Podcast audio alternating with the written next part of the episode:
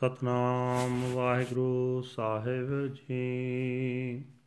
ਸੋਹੀ ਮਹਲਾ ਤੀਜਾ। ਕਾਇਆ ਕਾਮਣ ਅਤ ਸਵਾਲਿਓ ਫਿਰ ਵਸੈ ਜਿਸ ਨਾਲੇ। ਫਿਰ ਸੱਚੇ ਤੇ ਸਦਾ ਸੁਹਾਗਣ, ਗੁਰ ਕਾ ਸ਼ਬਦ ਸਮਾਲੇ ਕਾਇਆ ਕਾਮਣ ਅਤ ਸਵਾਲਿਓ ਫਿਰ ਵਸੈ ਜਿਸ ਨਾਲੇ। ਫਿਰ ਸੱਚੇ ਤੇ ਸਦਾ ਸੁਹਾਗਣ, ਗੁਰ ਕਾ ਸ਼ਬਦ ਸਮਾਲੇ ਹਰ ਕੀ ਭਗਤ ਸਦਾ ਰੰਗ ਰਾਤਾ, ਹਉਮੈ ਵਿੱਚੋਂ ਜਾਲੇ। ਵਾਹ ਵਾਹ ਪੂਰੇ ਗੁਰ ਕੀ ਬਾਣੀ, ਪੂਰੇ ਗੁਰ ਤੇ ਉਪਜੀ ਸਾਚ ਸਮਾਣੀ। ਰਹਾਉ, ਕਾਇਆ ਅੰਦਰ ਸਭ ਕਿਛ ਵਸੈ ਖੰਡ ਮੰਡਲ ਪਤਾਲਾ ਕਾਇਆ ਅੰਦਰ ਜਗ ਜੀਵਨ ਦਾਤਾ ਵਸੈ ਸਭਨਾ ਕਰੇ ਪ੍ਰਤਪਾਲਾ। ਕਾਇਆ ਕਾਮਣ ਸਦਾ ਸੁਹੇਲੀ, ਗੁਰਮੁਖ ਗੁਰਮੁਖ ਨਾਮ ਸਮਾਲਾ ਕਾਇਆ ਅੰਦਰ ਆਪੇ ਵਸੈ, ਅਲਖ ਨ ਲਖਿਆ ਜਾਈ। ਮਨ ਮੁਖ ਮੁਗਧ 부ਜੈ ਨਾਹੀ, ਬਾਹਰ ਭਾਲਣ ਜਾਈ। ਸਤਗੁਰ ਸੇਵੇ ਸਦਾ ਸੁਖ ਪਾਏ, ਸਤਗੁਰ ਅਲਖ ਦਿੱਤਾ ਲਖਾਈ ਕਾਇਆ ਅੰਦਰ ਰਤਨ ਪਦਾਰਥ ਭਗਤ ਭਰੇ ਭੰਡਾਰਾ, ਇਸ ਕਾਇਆ ਅੰਦਰ ਨੌ ਖੰਡ ਪ੍ਰਥਮੀ ਹਾਟ ਪਟਣ ਬਾਜਾਰਾ, ਇਸ ਕਾਇਆ ਅੰਦਰ ਨਾਮ ਨੌ ਨਿਦ ਪਾਈਐ, ਗੁਰ ਕੈ ਸ਼ਬਦ ਵਿਚਾਰਾ, ਕਾਇਆ ਅੰਦਰ ਤੋਲ ਤੁਲਾਵੈ, ਆਪੇ ਤੋਲਣ ਹਾਰਾ। ਇਹ ਮਨ ਰਤਨ ਜਵਾਹਰ ਮਾਨਕ ਤਿਸ ਕਾ ਮੋਲ ਆਫਾਰ, ਮੋਲ ਕਿਤਈ ਨਾਮ ਪਾਈਐ, ਨਾਹੀ ਨਾਮ ਪਾਈਐ ਗੁਰ ਵਿਚਾਰਾ, ਗੁਰਮੁਖ ਹੋਵੈ ਸੋ ਕਾਇਆ ਖੋਜੈ, ਹੋਰ ਸਭ ਪਰਮ ਭੁਲਾਈ ਜਿਸ ਕੈ ਜਿਸਨੋ ਦੇ ਸੋਈ ਜਨ ਪਾਵੈ, ਹੋਰ ਕਿਆ ਕੋ ਕਰੇ ਚਤਰਾਈ। ਕਾਇਆ ਅੰਦਰ ਭਉ, ਭਾਉ ਵਸੈ, ਗੁਰ ਪ੍ਰਸਾਦੀ ਪਾਈ। ਕਾਇਆ ਅੰਦਰ ਬ੍ਰਹਮਾ ਵਿਸ਼ਨ ਮਹਿਸਾ ਸਭ ਓਪਤ ਜਿਤ ਸੰਸਾਰਾ। ਸਚੈ ਆਪਣਾ ਖੇਲ ਰਚਾਇਆ, ਆਵਾ ਗੌਣ ਪਸਾਰਾ। ਪੂਰੇ ਸਤਗੁਰ ਆਪ ਦਿਖਾਇਆ। ਸਚ ਨਾਮ ਨਿਸਤਾਰਾ ਸਾ ਕਾਇਆ ਜੋ ਸਤਗੁਰ ਸੇਵੈ, ਸਚੈ ਆਪ ਸਵਾਰੀ ਵਿਣ ਨਾਵੈ ਦਰ ਢੋਈ ਨਾਹੀ, ਤਾਂ ਜਮ ਕਰੇ ਖੁਆਰੀ। ਨਾਨਕ ਸੱਚ ਵਡਿਆਈ ਪਾਏ ਜਿਸਨੋ ਹਰ ਕਿਰਪਾ ਤਾਰੀ। ਸਾ ਕਾਇਆ ਜੋ ਸਤਗੁਰ ਸੇਵੈ ਸੱਚੇ ਆਪ ਸਵਾਰੀ ਵਿਨ ਨਾਵੈ ਦਰ ਟੋਈ ਨਾਹੀ, ਤਾਂ ਜਮ ਕਰੇ ਖੁਆਰੀ, ਨਾਨਕ ਸੱਚ ਵਡਿਆਈ ਪਾਏ, ਜਿਸਨੋ ਹਰ ਕਿਰਪਾ ਤਾਰੀ। ਵਾਹਿਗੁਰੂ ਜੀ ਕਾ ਖਾਲਸਾ, ਵਾਹਿਗੁਰੂ ਜੀ ਕੀ ਫਤਿਹ। ਇਹ ਹਨ ਅੱਜ ਦੇ ਪਵਿੱਤਰ ਹੁਕਮਨਾਮੇ ਜੋ ਸ੍ਰੀ ਦਰਬਾਰ ਸਾਹਿਬ ਅੰਮ੍ਰਿਤਸਰ ਤੋਂ ਆਏ ਹਨ। ਧੰਨ ਧੰਨ ਸਾਹਿਬ ਸ੍ਰੀ ਗੁਰੂ ਅਮਰਦਾਸ ਜੀ ਤੀਜੇ ਪਾਤਸ਼ਾਹ ਜੀ ਦੇ ਸੋਹੀ ਰਾਗ ਦੇ ਵਿੱਚ ਉਚਾਰਨ ਕੀਤੇ ਹੋਏ ਹਨ। ਗੁਰੂ ਸਾਹਿਬ ਜੀ ਫਰਮਾਨ ਕਰ ਰਹੇ ਨੇ हे ਭਾਈ, ਗੁਰੂ ਦੀ ਬਾਣੀ ਦੀ ਬਰਕਤ ਨਾਲ ਜਿਸ ਕਾਇਆ ਵਿੱਚ ਪ੍ਰਭੂ ਪਤੀ ਆਵਸਥਾ ਹੈ, ਉਹ ਕਾਇਆ ਇਸਤਰੀ ਬਹੁਤ ਸੁੰਦਰ ਬਣ ਜਾਂਦੀ ਹੈ। ਜਿਹੜੀ ਜੀਵ ਇਸਤਰੀ ਗੁਰੂ ਦੇ ਸ਼ਬਦ ਨੂੰ ਆਪਣੇ ਹਿਰਦੇ ਵਿੱਚ ਵਸਾਉਂਦੀ ਹੈ ਸਦਾ ਥਿਰ ਪ੍ਰਭੂ ਪਤੀ ਦੇ ਮਿਲਾਪ ਦੇ ਕਾਰਨ ਉਹ ਸਦਾ ਲਈ ਸੁਹਾਗ ਭਾਗ ਵਾਲੀ ਬਣ ਜਾਂਦੀ ਹੈ।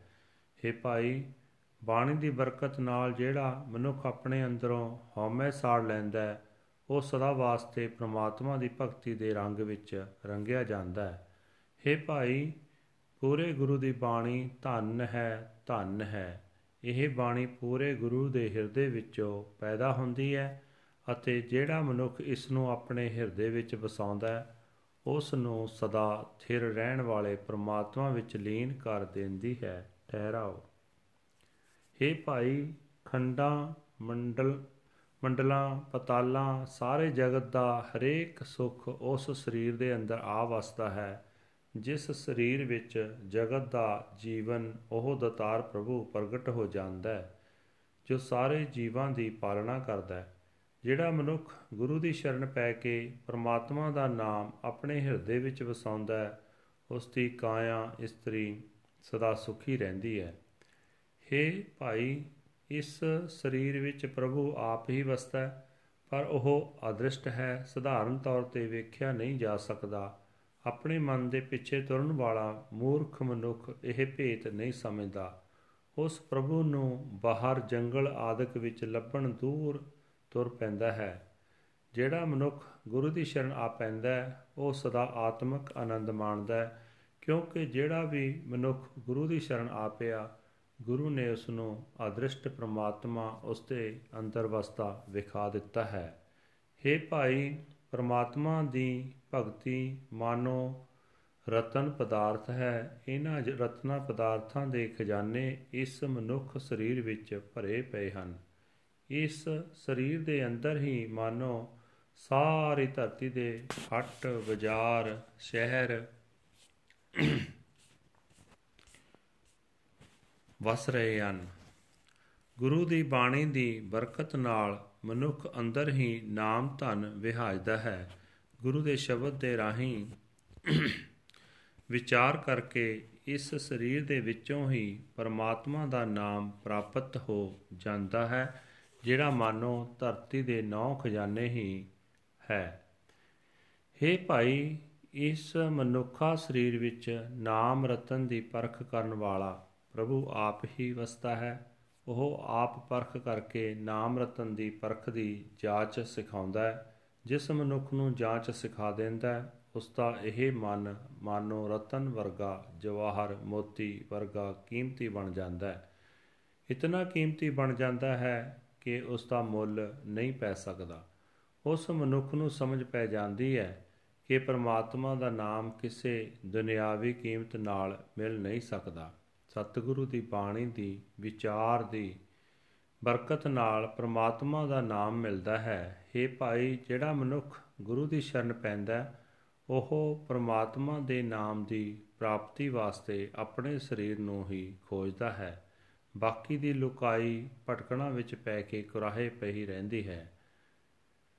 ਪਰਮਾਤਮਾ ਆਪ ਜਿਸ ਮਨੁੱਖ ਨੂੰ ਆਪਣੇ ਨਾਮ ਦੀ ਦਾਤ ਦਿੰਦਾ ਹੈ, ਉਹੀ ਮਨੁੱਖ ਪ੍ਰਾਪਤ ਕਰਦਾ ਹੈ। ਕੋਈ ਵੀ ਮਨੁੱਖ ਗੁਰੂ ਦੀ ਸ਼ਰਨ ਤੋਂ ਬਿਨਾ ਹੋਰ ਕੋਈ ਸਿਆਣਪ ਨਹੀਂ ਕਰ ਸਕਦਾ, ਜਿਸ ਨਾਲ ਨਾਮ ਪ੍ਰਾਪਤ ਕਰ ਸਕੇ। ਗੁਰੂ ਦੀ ਕਿਰਪਾ ਨਾਲ ਹੀ ਨਾਮ ਪ੍ਰਾਪਤ ਹੁੰਦਾ ਹੈ।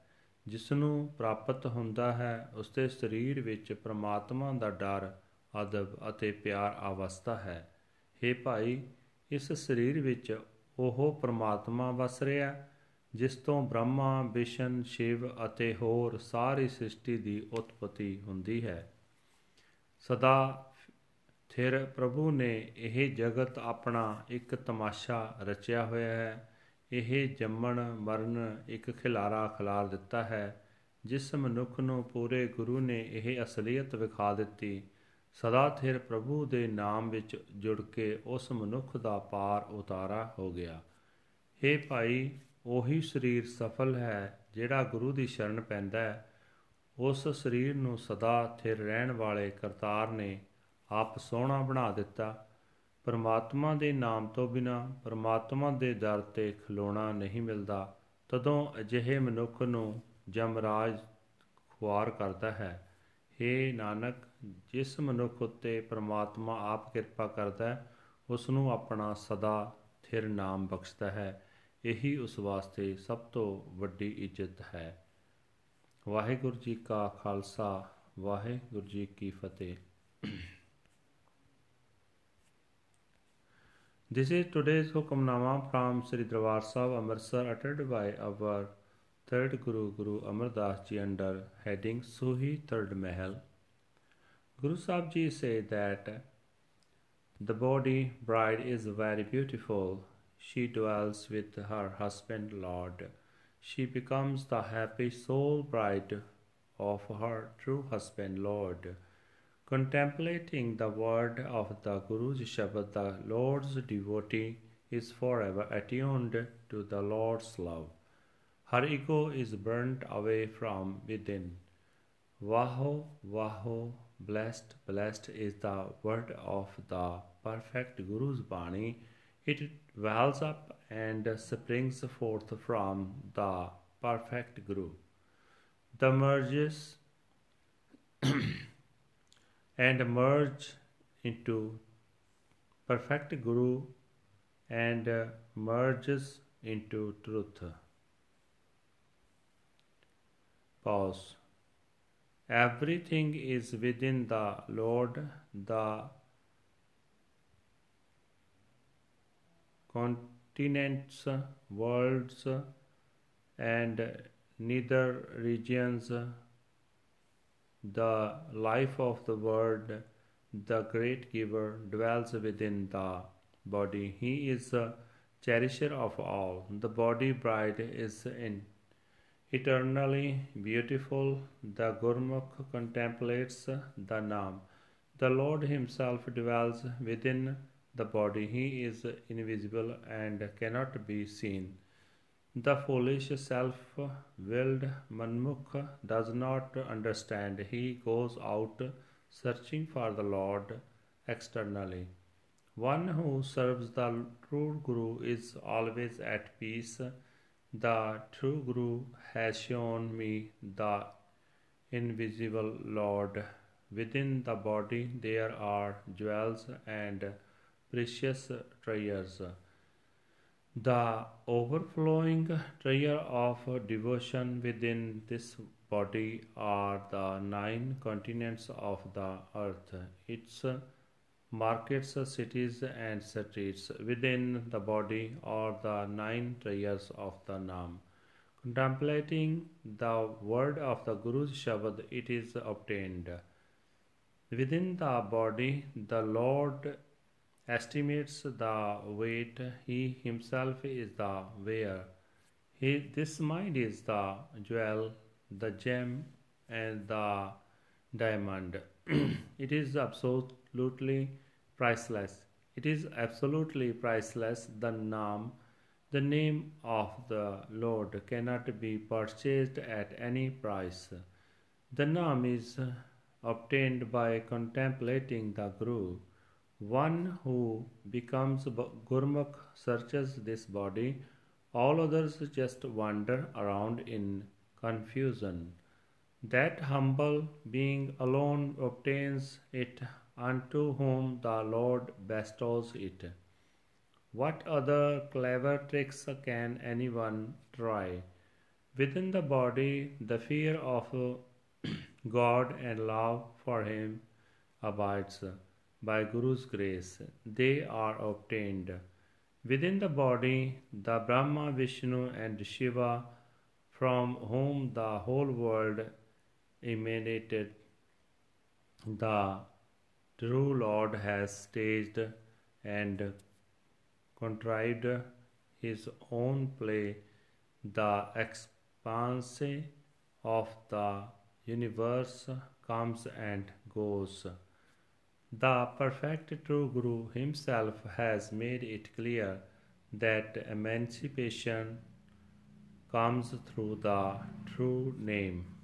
That body which serves the true Guru is embellished by the true Lord Himself. Without the Nam name of the Lord, the mortal finds no place of rest in the court of the Lord.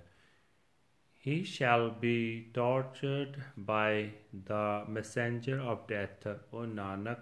True glory is bestowed when the Lord showers his mercy. Waheguru ji ਕਾ ਖਾਲਸਾ ਵਾਹਿਗੁਰੂ ਜੀ ਕੀ ਫਤਿਹ